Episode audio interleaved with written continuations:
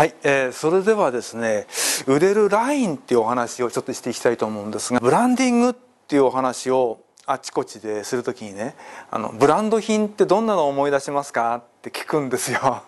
と日本全国の商工会議所なのでもう寒いところから暑いところからあちこち行くんですが必ず出てくる名前ってやっぱ決まってるのね大体いくつか。でも絶対出てくると思ったのはすごいと思ったのはねルイ・ヴィトンあれは必ず上がってきますね。あそこのすごいのはルイ・ヴィトンを買わない人までルイ・ヴィトンは高いって知ってることがすごいんですよね。でブランドって何か？えっ、ー、とねあの夜勤のことなんですよ。あちゃんと説明しようね。例えば牛をさ100頭飼ってたとしてで向こうにすっごいいい山があってそこに放し飼いしていましたと。で僕も牛を100頭飼ってた。同じ山に放し飼いしちゃいました。後で揉めるよね。この生きのいいやつが俺のだと。絶対主張するようなお互いに。困っちゃうので鉄の棒の先に、ま、あの印を作っといてね。で真っ赤に焼くわけ火の中突っ込んで。それをお尻にジュッて焼きにする、まあ、こんな格好するかどうか分かんないけどこの焼きにすることをブランディングするっていうの。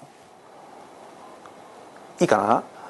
記憶の中に記憶の中にジュッて焼き印することをブランディングするっていうの。今このルイ・ヴィトンのお話ししたからこれで言おうかな。ルイ・ヴィトンって昔からカバンのメーカーだったのね。すっごい前から。で最初の頃はこういう箱型こういうやつ。でこれいつ頃の時代かっていうとあの馬車で移動してる頃。で馬車って狭いもんだから荷物は全部馬車の外につける。で雨ざらしのところに、まあ、ロープなんかで止めるんだと思うんだけど水が入っちゃうと困るからこういう屋根つけてたんですよかまぼこ型の。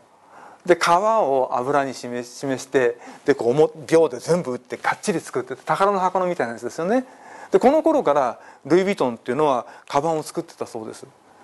でこれが時代がどんどん変わっちゃってさ馬車から今度列車とかねあるいは船とかで移動するようになるとこれ邪魔ですよね。でこれ取って革張りっていうのも大変重たいからこれでこう四角い旅行ケースにして。でこの時に今普通に売ってる塩ビみたいなシート防水のキャンバス地のやつをバーンって貼って作ったと。でこの頃から高かったんですってすごく。で当時ね船で旅行していってでもうそろそろ帰ってくるかなっていう時にナンパしちゃったことがあるの。嵐で。と荷物全部表出しちゃってただその海流の関係ですごい離れた浜辺に次々と打ち上げられたんだって荷物が。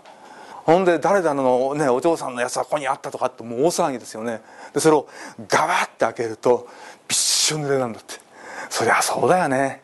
海ほっぽり出されてさもう散々な目に流れてんだから。で全部開けても何百万もするような衣装がみんなダメになっちゃってたの。ところがこのルイ・ヴィトンだけは滴も水が漏れてなかったの。そしたらもう大騒ぎですよ。おいルイ・ヴィトンすごいぞ。高いけど水が漏れない。ジュッて入っちゃった。その当時の人たちの記憶の中に。